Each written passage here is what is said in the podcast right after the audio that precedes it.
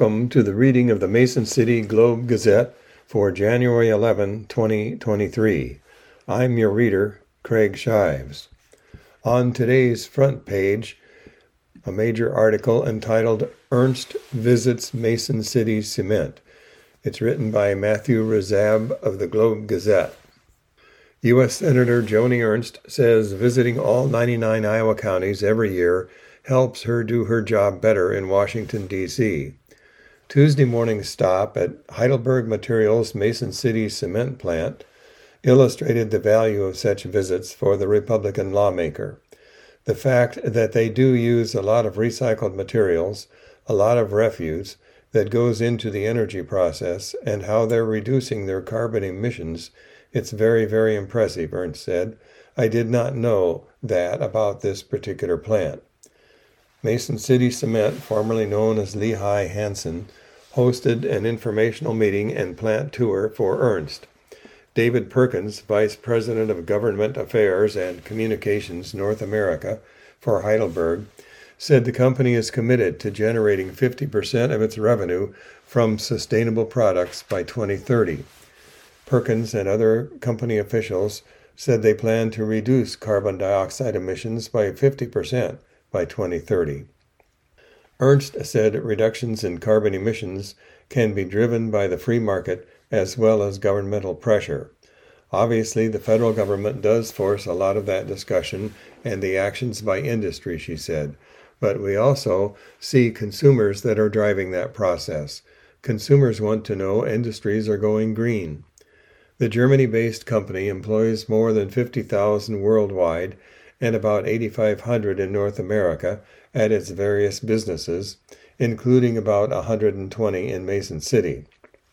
Perkins said cement being produced on the North End since 1911 can sometimes be a misunderstood product. Cement is really what holds cement is really what holds everything together, he said. Cement and concrete. You always hear those two terms, and sometimes they're used interchangeably. Cement is like flour to a cake, it holds everything together. Perkins added that concrete is the second most used building product in the world, behind only water. Ernst said she and fellow U.S. Senator Chuck Grassley used their 99 county tours to inform their legislative decisions. We try and take away any information that might be helpful to us at the federal level, she said. We have lots of regulations that are pushed out by the federal government. In addition to talking about Mason City cement and greenhouse emissions, Ernst spoke on a variety of other issues at the plant. She said her immediate priorities this session include agriculture, the military, and negotiating with Democrats. I anticipate that I'll be on the same committees that I served on in the last Congress, Ernst said. We are working on the 2023 Farm Bill reauthorization, which is very impactful for the state of Iowa. Ernst said she hopes to continue her work on the Armed Services Committee to ensure the military is the best equipped in the world and to keep soldiers safe. She also is excited to serve on the Small Business Committee. Overall, I'll hopefully be the ranking member of the Small Business Committee, and that is extremely impactful for Iowa because over 98% of our businesses in Iowa are small businesses, she said. Republicans took over the House of Representatives after the November election, but failed to win the Senate. One of the first things House Republicans did was block legislation to fund 87,000 new IRS employees. The Senate is not expected to pass a similar bill. now we have to negotiate, and I think that's okay, Ernst said. I've heard a lot about those 87,000 new IRS agents, and we can use more workers that are processing behind the phone lines. She said businesses and individuals she has spoken with complain about long waiting periods when they attempt to contact the IRS. Last week, it took House members 15 separate ballots over a number of days before finally electing Kevin McCarthy as Speaker of the House. On Friday, U.S. Representative Mariannette Miller Meeks tweeted that under Republican control, the House will run like a well oiled machine. Ernst didn't directly answer whether she agreed with Miller Meeks, but is optimistic moving forward. I do think that Republicans do have good goals in mind, good objectives, and we can come together and make it work. I would say that the Iowa Republicans are a very well oiled machine. Earlier Tuesday, Ernst stopped by the original saw company in Britt. She later visited Northwood Kensett and St. Ansgar high schools. Also on the front page, an article entitled Iowans Give Millions to Sheriff's Group That Spends Only 34% on Charity. Less than 34% of the 2.6 million Iowans have donated to an Iowa Sheriff's Group in recent years has been used for the stated purpose of training officers and helping privileged, underprivileged children. Newly disclosed tax filings by the Iowa State Sheriffs and De- Deputies Association Institute indicate the organization raised more money in 2021 than at any time in the past 20 years. The records indicate Iowans donated $525,083 in 2021, a 22% increase over the previous year. Iowans who donate to the Institute are typically told their money will be used to provide critical support and training for law enforcement and will help send underprivileged children to camp and provide support for the Iowa Special Olympics. Since 2016, Iowans have given $2,608,941 to the cause, according to tax records. During that same time, the Institute has reported spending $883,778, just over a third of the total amount that was donated, on the charitable purposes outlined in its solicitations. For example, in the 12 month period that ended in November 2021, the Institute raised $525,083 in donations. It reported spending $445,000 that year, with its biggest expenses being fundraising fees, conventions, and meetings. The ISSDA Institute's tax filings indicate the organization raises money from Iowans largely through direct mail solicitations, some of which bear the signature of an Iowa sheriff. Earlier this year, for example, Central Iowa residents received solicitations on a letterhead that stated in bold letters from Sheriff Kevin Schneider, Polk County, alongside the badge shaped design of the Institute. The letter was signed by Schneider not as an ISSDA member, but as the county sheriff, who asked for donations to, quote, keep our communities safe, close quote.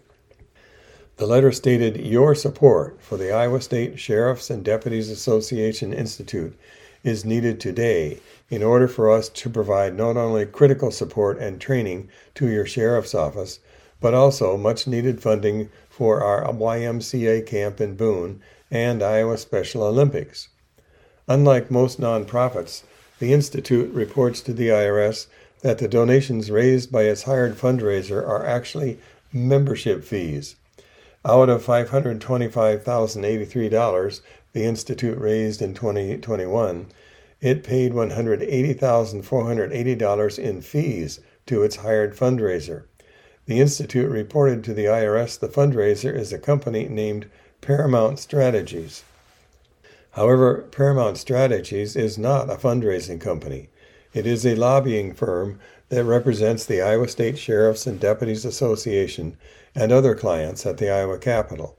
Company President Tony Phillips said Monday that Paramount Strategies has done no fundraising work for the association or the Institute.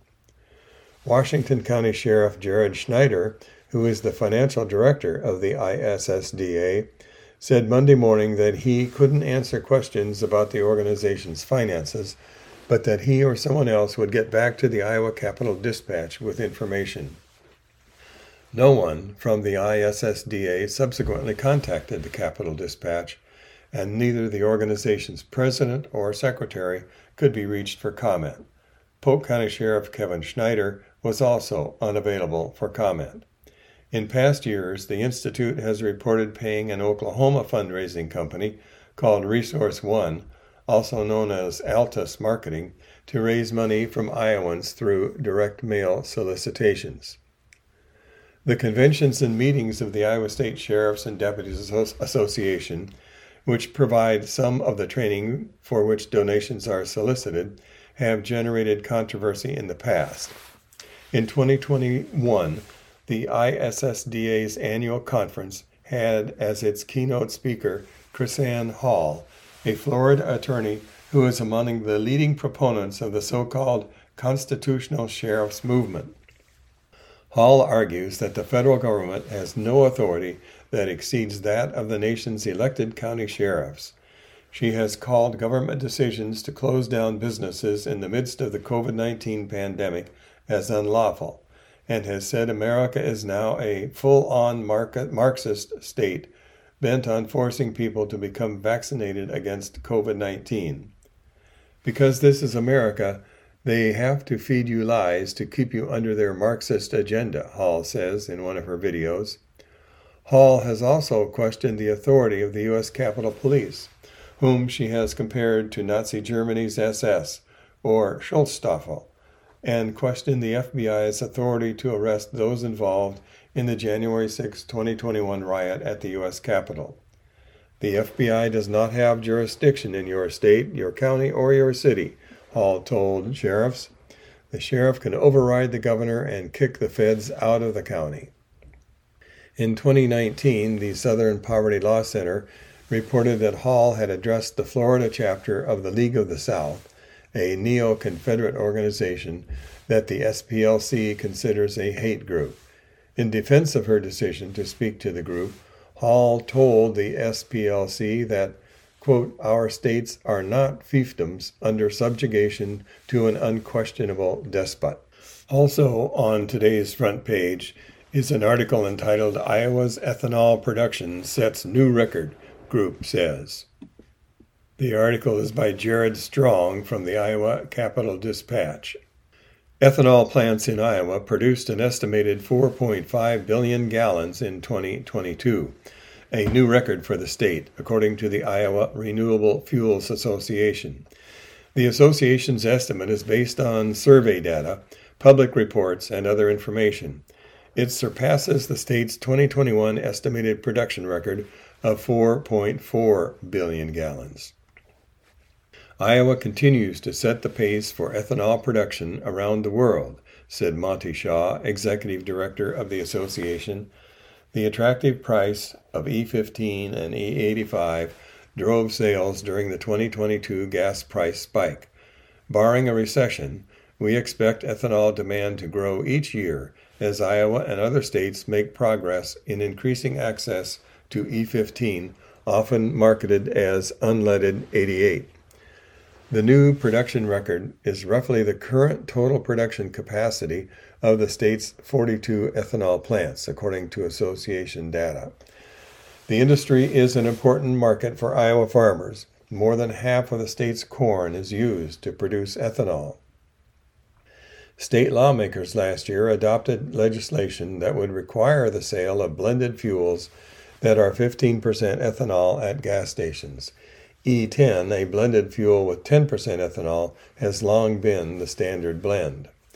The new state law has exempted exemptions for smaller gas stations and grant money to help update underground tanks and pumps to accommodate the higher ethanol blend. Federal legislation that would expand the summertime availability of E15 in many states has lacked sufficient support for years for adoption but the country's largest trade association for the oil and natural gas industries indicated late last year it will support the idea. In local news on page two is an article entitled Reynolds Awards Child Care Grants. Mason City Chamber Foundation awarded eight new openings. Governor Kim Reynolds on Monday announced more than $443,000 in federal pandemic money has been awarded to five projects involving 11 businesses in the state that will help create 77 new child slots. The money will be used to support partnerships between employers and child care centers to expand available slots. Projects awarded funding include Versova Management Sioux Center, 15 new slots.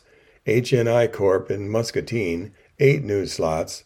Mercy One Medical Center, Waterloo, 36 new slots. Siouxland DQ, Sergeant Bluff, 10 new slots.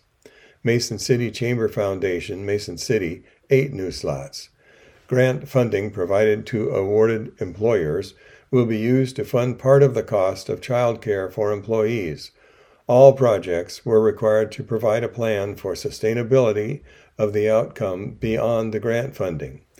The last round of funding in September created nearly 1,800 new child care slots in 23 communities across Iowa, said Iowa Department of Human and Health Services Director Kelly Garcia. Also, Republican Governor Kim Reynolds will appear in a new 30 second ad promoting legislation that would create state funded private school scholarships. Priorities for Iowa, a conservative political action committee based in Des Moines, launched a six figure ad buy across Iowa in support of Reynolds' school choice legislation. The group announced the new ad Monday, featuring the governor in a classroom discussing the need to give parents more choices for their children's education. In the video, Reynolds states Iowa has increased school funding by $1 billion in the past decade. But money alone isn't the solution. Parents also need choice, Reynolds says in the ad, to send their kids to whatever school is best for them, regardless of income or zip code. Iowa House Republicans have pushed back on the voucher program for the past two years over objections from rural school districts who fear the proposal would sap state aid to public schools and limit course offerings, lead to larger class sizes, and force more school consolidations. The proposal, which was a major plank of Reynolds' reelection campaign and one of her top priorities for the newly begun 2023 legislative session, would have taken about $5,360 out of public school for each student who took advantage of the program for use at a private or charter school. That plan would have made 10,000 scholarships available to families. The plan included a provision that distributed some of a student's per pupil funding to rural schools to mitigate some of the negative effects.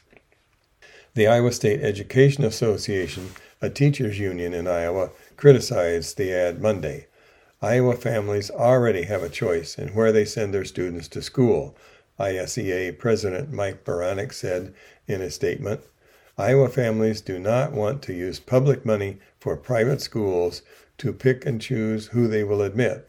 Private school vouchers pull critical resources from public schools, which educate 90% of our students.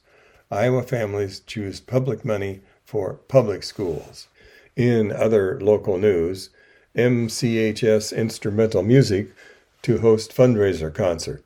The Mason City High School Instrumental Music Department will host its 13th annual showcase concert from noon to 4 p.m. Saturday, January 14 in the Mason City High School cafeteria. This year's showcase is a fundraiser for the Hawkeye Harvest Food Bank. The goal for the students is to collect 2,500 items to help the food bank. Groups performing throughout the afternoon will include the string orchestra, symphonic band, concert band, jazz band 1, and the Riverhawk Rock Pep Band, according to a press release. There will also be special music by the staff. Godfather's Pizza and other lunch items will be available for purchase. The performance is free to the public, seating will be available, and free will donations of non perishable food items or money will be accepted. Come and enjoy an afternoon of music at the high school and help out those in need in our community at the same time. In News of the Nation and the World, there is a brief article regarding the unrelenting California rainstorm. Cars remain in a sinkhole Tuesday in Chatsworth, California. California saw little relief from drenching rains on Tuesday as the latest in a relentless string of storms swamped roads, turned rivers into gushing flood zones, and forced thousands of people to flee from towns with histories of deadly mudslides. At least 14 people have died since last week. The storm prompted a few tornado warnings early Tuesday and brought heavy snow to the Sierra Nevada a day after dumping up to 14 inches of rain at higher elevations in central and southern California. After a brief respite, another storm is expected to barrel into parts of the state beginning Wednesday, adding to the misery and further saturating areas already at risk of flooding. There is an article entitled GOP Leader Wants Assessment. Council says White House cooperated with National Archives. The article from the Associated Press says the top Republican on the House Intelligence Committee requested Tuesday the U.S. intelligence community conduct a, quote, damage assessment, close quote, of potentially classified documents found in the Washington office space of President Joe Biden's former institute.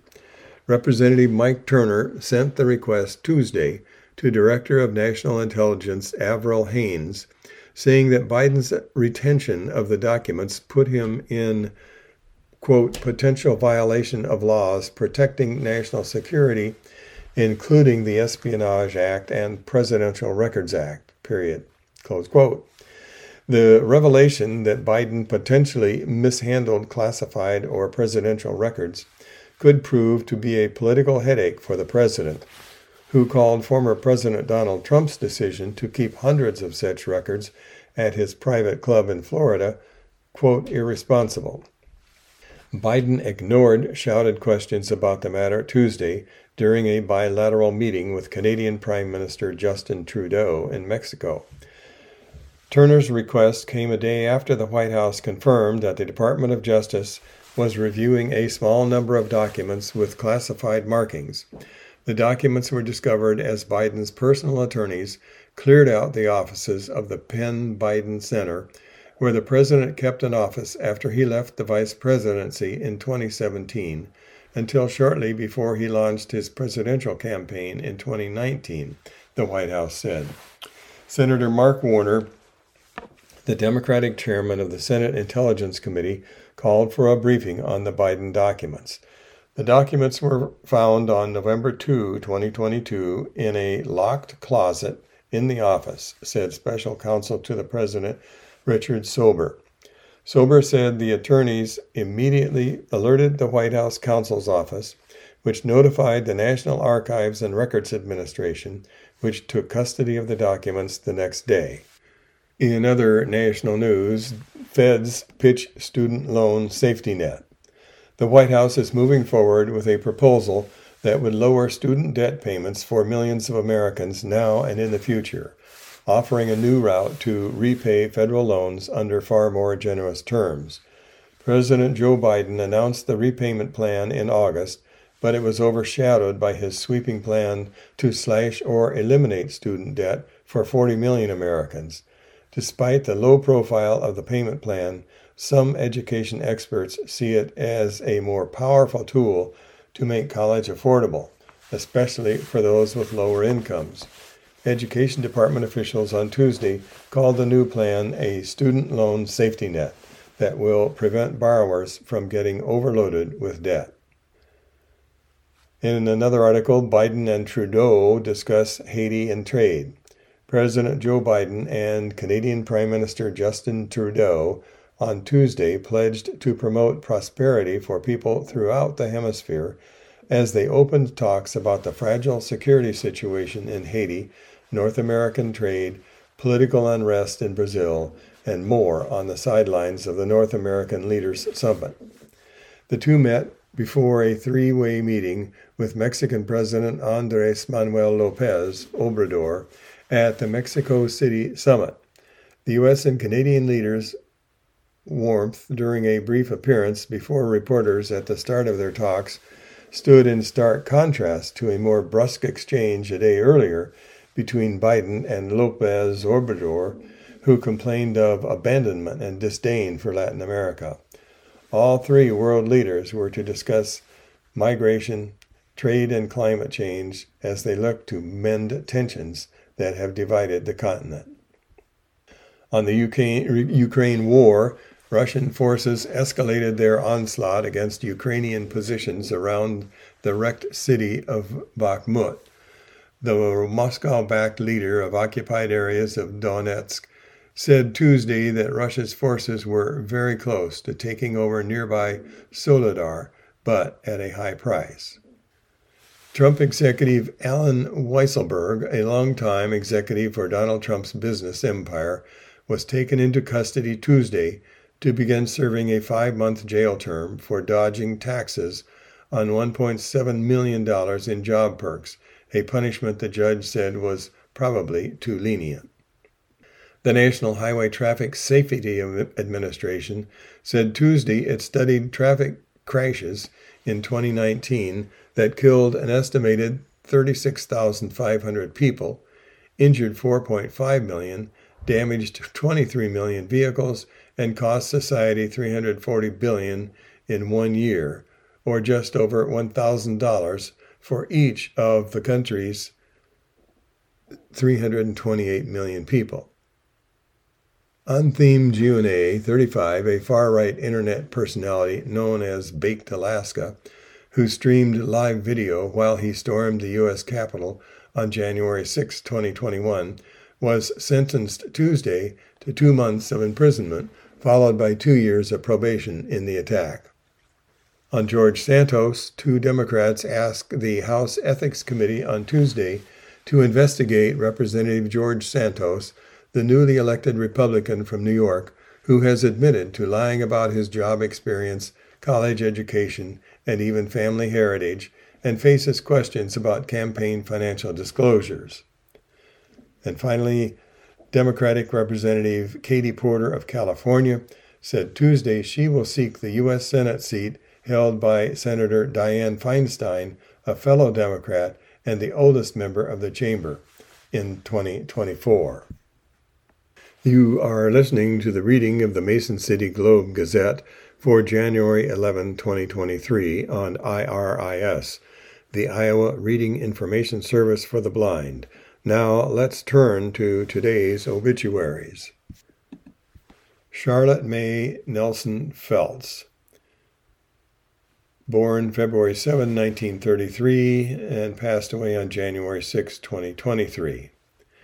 Charlotte May Felts, age 89, beloved mother, grandmother, and great grandmother, passed away on January 6, 2023, peacefully snuggled in her bed at home, surrounded by her children.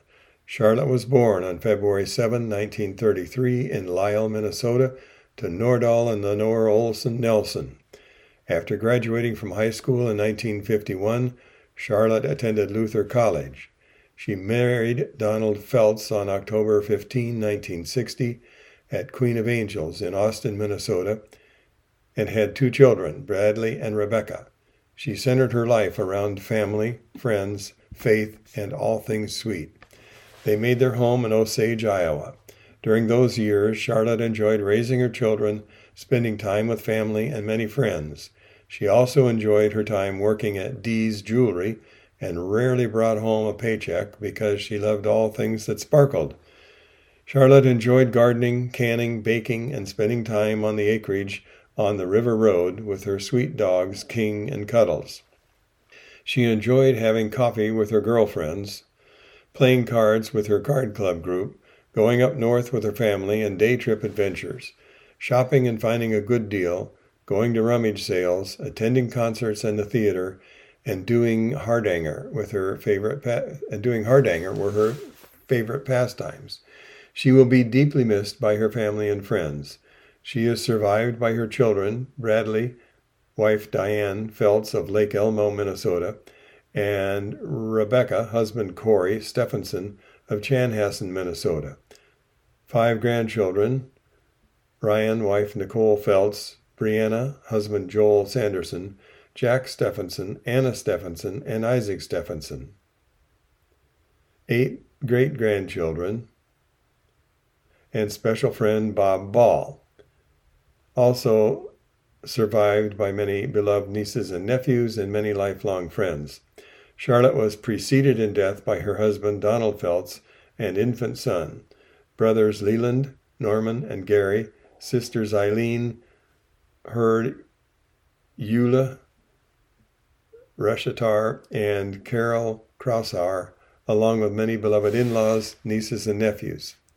Charlotte's celebration of life will be held at 11 a.m. on Thursday, January 12, 2023, at Classen Jordan Mortuary in Austin, Minnesota.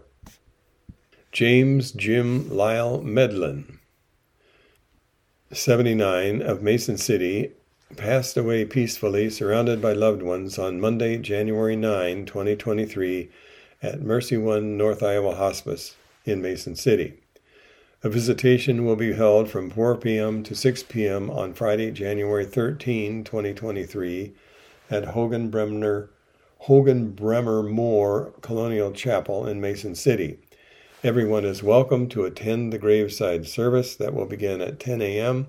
on Saturday, January 14 at Hogan Bremer Moore Colonial Chapel then a procession will take place to Elmwood St. Joseph Cemetery in Mason City with Pastor Sid Bowles officiating. A gathering following the service will be held at St. James Lutheran Church in Mason City. In lieu of flowers, the family asks that memorial contributions be made to the All Vets Center, St. James Lutheran Church, or the Lime Creek Nature Center. Jim was born on October 2, 1943 the son of George Lyle and Della Medlin. He grew up in the North Iowa area and was a graduate of Carpenter High School. On October 16, 1964, he married Barbara Hollitz in St. Ansgar. The couple began their life in Mason City, raising three children. In June of 1964, Jim began working for Decker Meatpacking Plant, which later became Armour Eckrich. Throughout his entire life, he had a hard work ethic, spending 44 years with the same company. He ended his career as a mechanic and retired on April 1, 2008. After retirement, Jim participated in military honor guard ceremonies. Jim enjoyed his spring and fall fishing trips with his buddies and family. He liked playing cribbage, poker, listening to classical music, and watching westerns. Those left to cherish memories of Jim are his children, Mary Whitty, Connie, husband Mike Cervantes, and Jamie Medlin, all of Mason City. Grandchildren Jenna, Haley, Rachel, Marcos, Amber, and Thomas. Brother Ed Allen, Barbara's sisters Beverly Beaver and Jane Deluge, along with numerous nieces, nephews, and friends. Jim was preceded in death by his wife of 56 years, Barbara. His parents, siblings Jerry Allen, Robert Medlin, Donna Wentworth, George Medlin, as well as many beloved family members. The family would like to thank everyone who cared for Jim, Mercy One North Iowa Hospice, Dr. Brett Mulkey of Forest Park Clinic, staff of Mercy Heart and Vascular Institute, Jennifer McCambridge, PA, Lori Potter, RN, Dr. Martin and Dr. Schultz with the Heart Failure Clinic out of University of Minnesota, as well as staff at Good Shepherd. Don Clausen Eldridge, age 49, of Neola, passed away on Sunday, January 8, 2023. Don was born November 27, 1973, to the late Fred and Linda Clausen in Moline, Illinois. She grew up in Mason City, Iowa, where she obtained her bachelor's degree while living there. Don rel- relocated to Neola when she accepted a management position at Menards in Shelby, Iowa. She later worked for Jack Links, Diamond Oil, and FedEx. Survivors are sons William Allen Eldridge of Fort Dodge, Hunter Lee Thompson of Columbus, Nebraska, and brother Bruce Clausen of Virginia Beach, Virginia. Charlene Ray Yancey, age 69, passed at home on September 17, 2022, with her family at her side after a lengthy illness. Charlene Ray Yancey, age 69, passed at home on September 17, 2022, with her family at her side after a lengthy illness. Charlene was born in Mason City, Iowa, to Isidore and Ruth Stefani, she grew up in Manley, Iowa, attending North Central High School, graduating in 1976. After high school, she attended NIACC and graduated with nurse aid certificate. She then went to work at Park Hospital, which now is West Campus.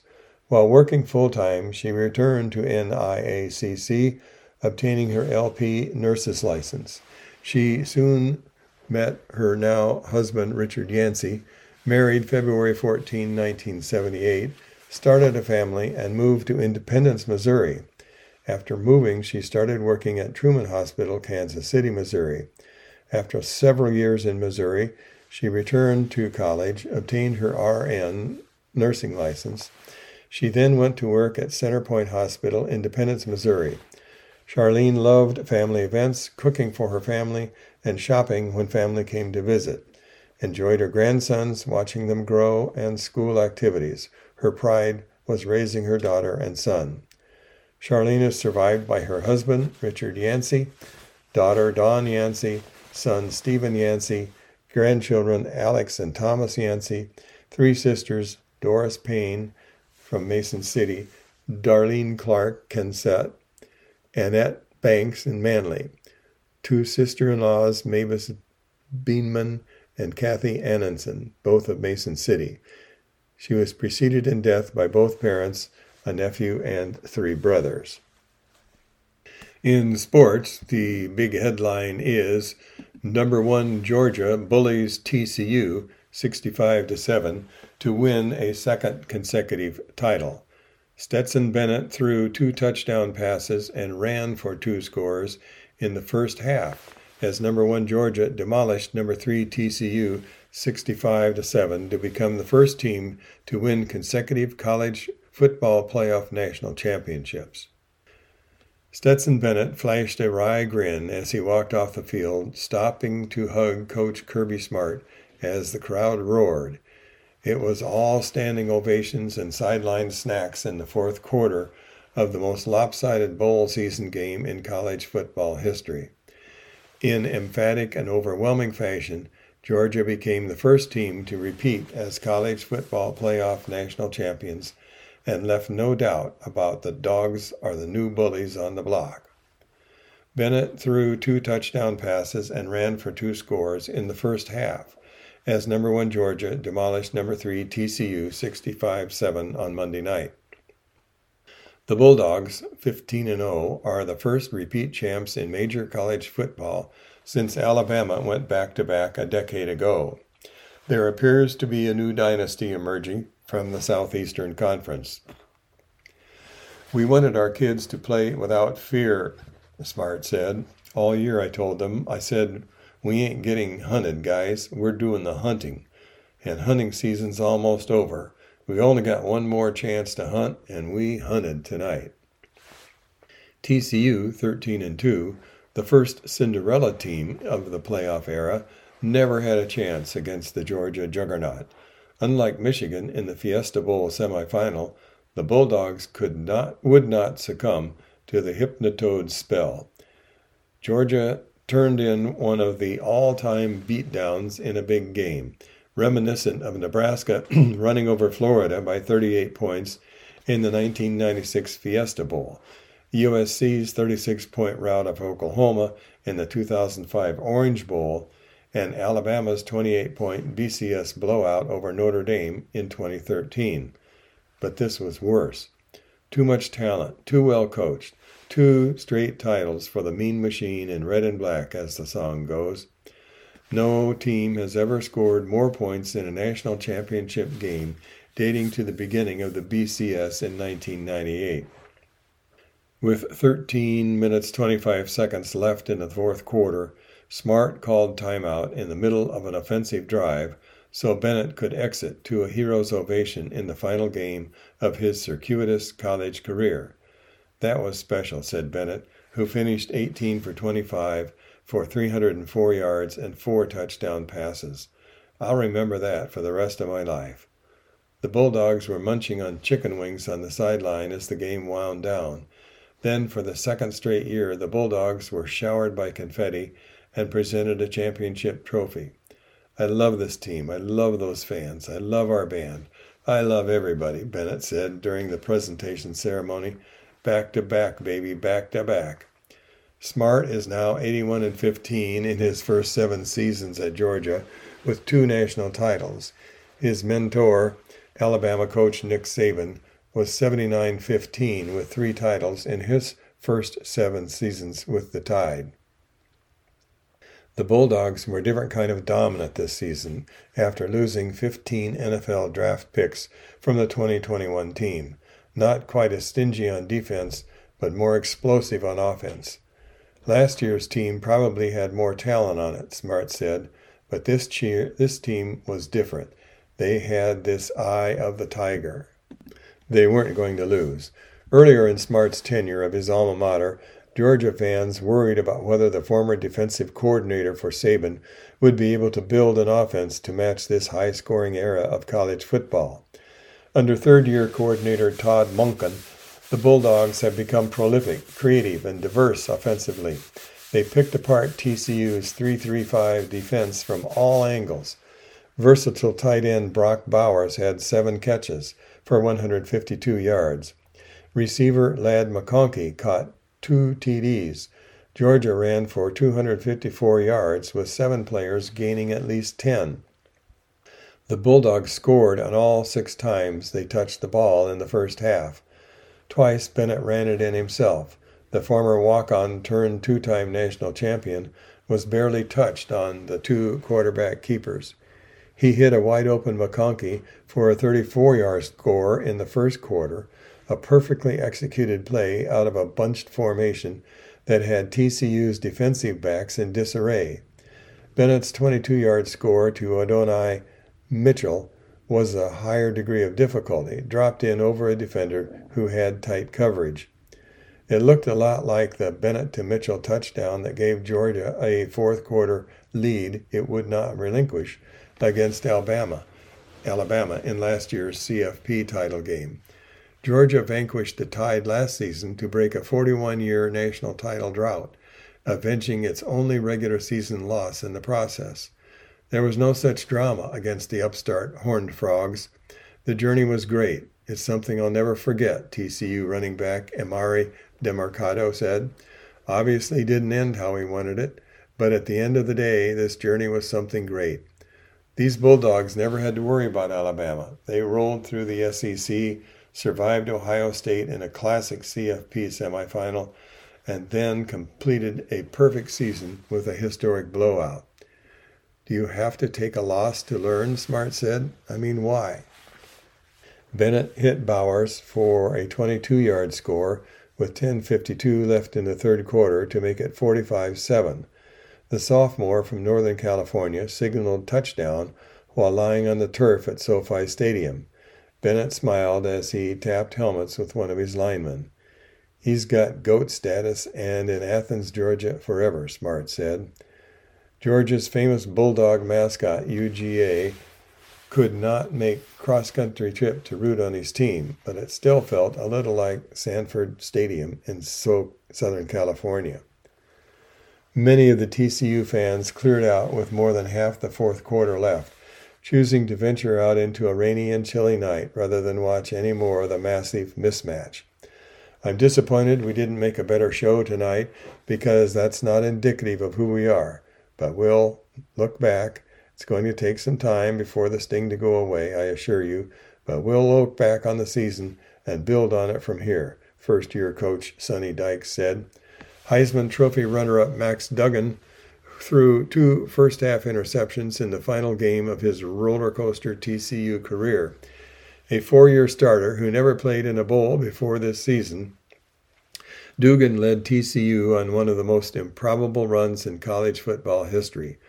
Unranked after a losing 2021 season and picked seventh in the Big 12, the Frogs won nine games by 10 or fewer points they were within a victory of the program's first national title since 1938, but they ran into a monster. In high school basketball, Mason City boys basketball embraces a family culture. Monday's Mason City at Charles City boys basketball game was emotional for Nick Trask. Trask, the head coach of the Riverhawks, is from Charles City and his team was riding a four game winning streak into the non conference rivalry matchup. Mason City looked dominant for much of the first half. leading 30 to 26 after 16 minutes of action. The Riverhawks relinquished control of the contest in the second, falling 64-51. We just came out in the third quarter, and I think they made maybe their first five three-pointers, Trask said post-game, and we went 0 for 6. They were good shots. It was just one of those nights where those shots didn't go down. All of a sudden, you shoot 0 for 6 and they're shooting 5 for 5. That's going to make a difference in the game. Then, as you start going down the road, you've got to start getting a little riskier. That's going to open some things up for them if they can't capitalize. That's just kind of what happened. The Riverhawks were outscored by 17 points in the second half, but Trask encouraged his squad to focus on its effort, not the contest result. Tonight has a lot of special significance, Trask said post game. We're pretty close to each other, so all the boys know each other. We talked before the game. I'm from Charles City, you know, so this means a lot to me. The importance of Monday's game for Trask went beyond Mason City and Charles City proximity and the Comets and Riverhawks' familiarity with each other. Trask's mother died on December 24, and the Riverhawks dedicated their matchup with the Comets to her. My mother just passed away Christmas Eve, Trask said, so we dedicated this game to her. I thought they came out and just played their butts off for her. So, missing the shots, I don't care at all. They came and gave me everything they've got, and that's a great tribute to my mother, who always supported me when I was playing at Charles City. Trask said he didn't miss many practices, team activities, or games as he mourned the death of his mother because Mason City High School was on winter break. He added that his return to the coach's box proved to be therapeutic. It was over Christmas break, so we did have some of those breaks and stuff, Trask said, and it makes things a little bit difficult, but honestly, that's my therapy, being around my basketball guys, so it's fun. They did a great job just keeping things normal as usual, so that's kind of the way it went. Trask said his team has played a pivotal role in his grieving process. Usually, he picks his players and assistant coaches up emotionally, over the last few weeks, the roles have been reversed. We really talk about how this is a family to us, and it is, Trask said. On and off the court, our program is all about family. They showed me that in my time of need, usually I get to be there for them. This was the time they got to be here for me, and they showed up, and that was really awesome. In other high school news, Sims Eskildsen pace NK. Lamont Sims and Colby Eskildsen each scored 15 points as Northwood Kensett pulled away from a halftime tie to beat Rockford 55-41 Monday in top of Iowa action. The game was tied 21 all at the break, but the Vikings outscored the Warriors 21-10 in the third quarter to take control.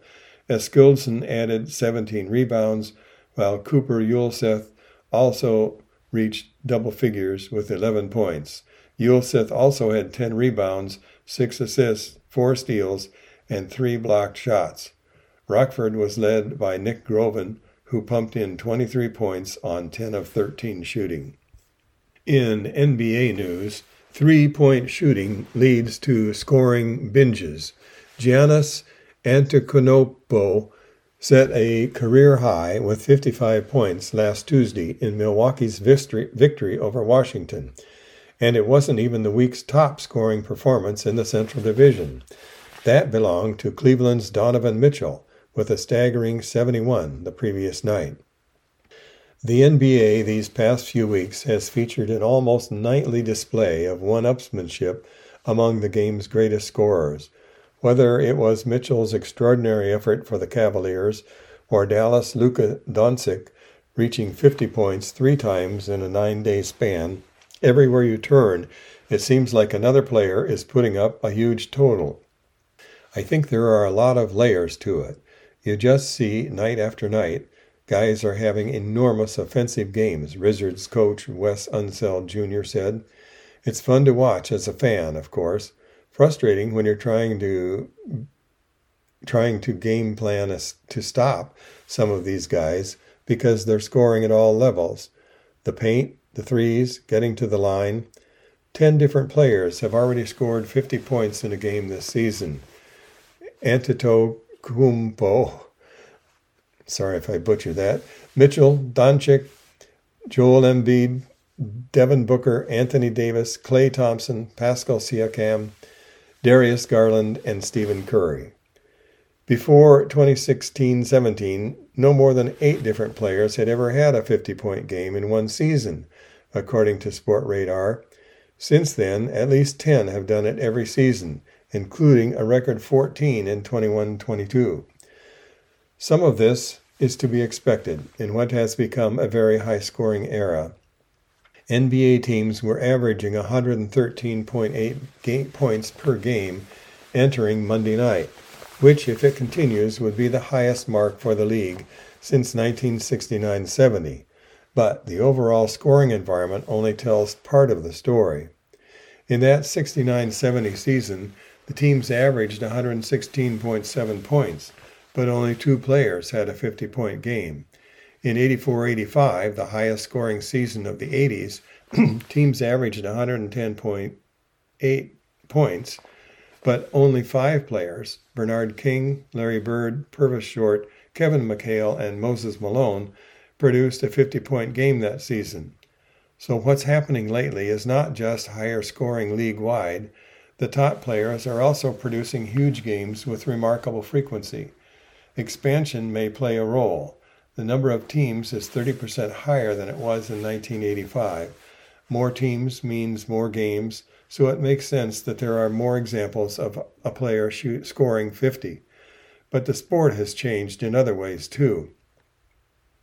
Guys come into this league, and the most impressive thing is the skill set, the handle, and the shooting, Golden State coach Steve Kerr said. What's lacking, I think, is the foundation, the institutional knowledge that players used to have when they came into the league after a few years of college. Sometimes the defense isn't great, transition defense is at an all time low in this league. Nowadays, basically every top scorer has some degree of proficiency from three point range, whereas back in the 80s, some stars largely ignored the shot and nobody attempted all that many. Guys are taking 15 or 16 threes in some games, Los Angeles Clippers coach Tyronn Lue said.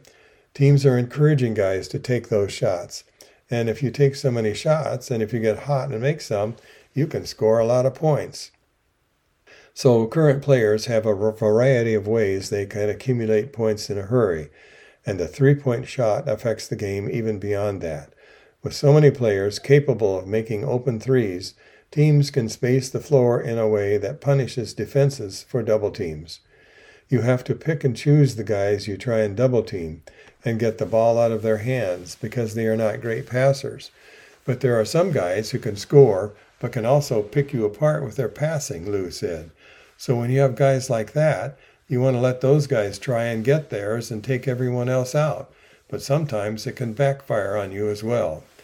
When King scored 60 points on Christmas in 1984, he didn't attempt a single three.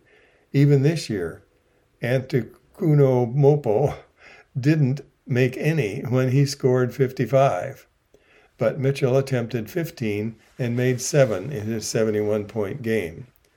I think that three point line, as we've seen over the years, has definitely changed the game, Memphis coach Taylor Jenkins said. Now you're getting more guys to embrace that. The volume of attempts creates those opportunities. It's pretty rare that guys are shooting two repeatedly to get to that 50 point mark. it's definitely the evolution of our game to see more of it.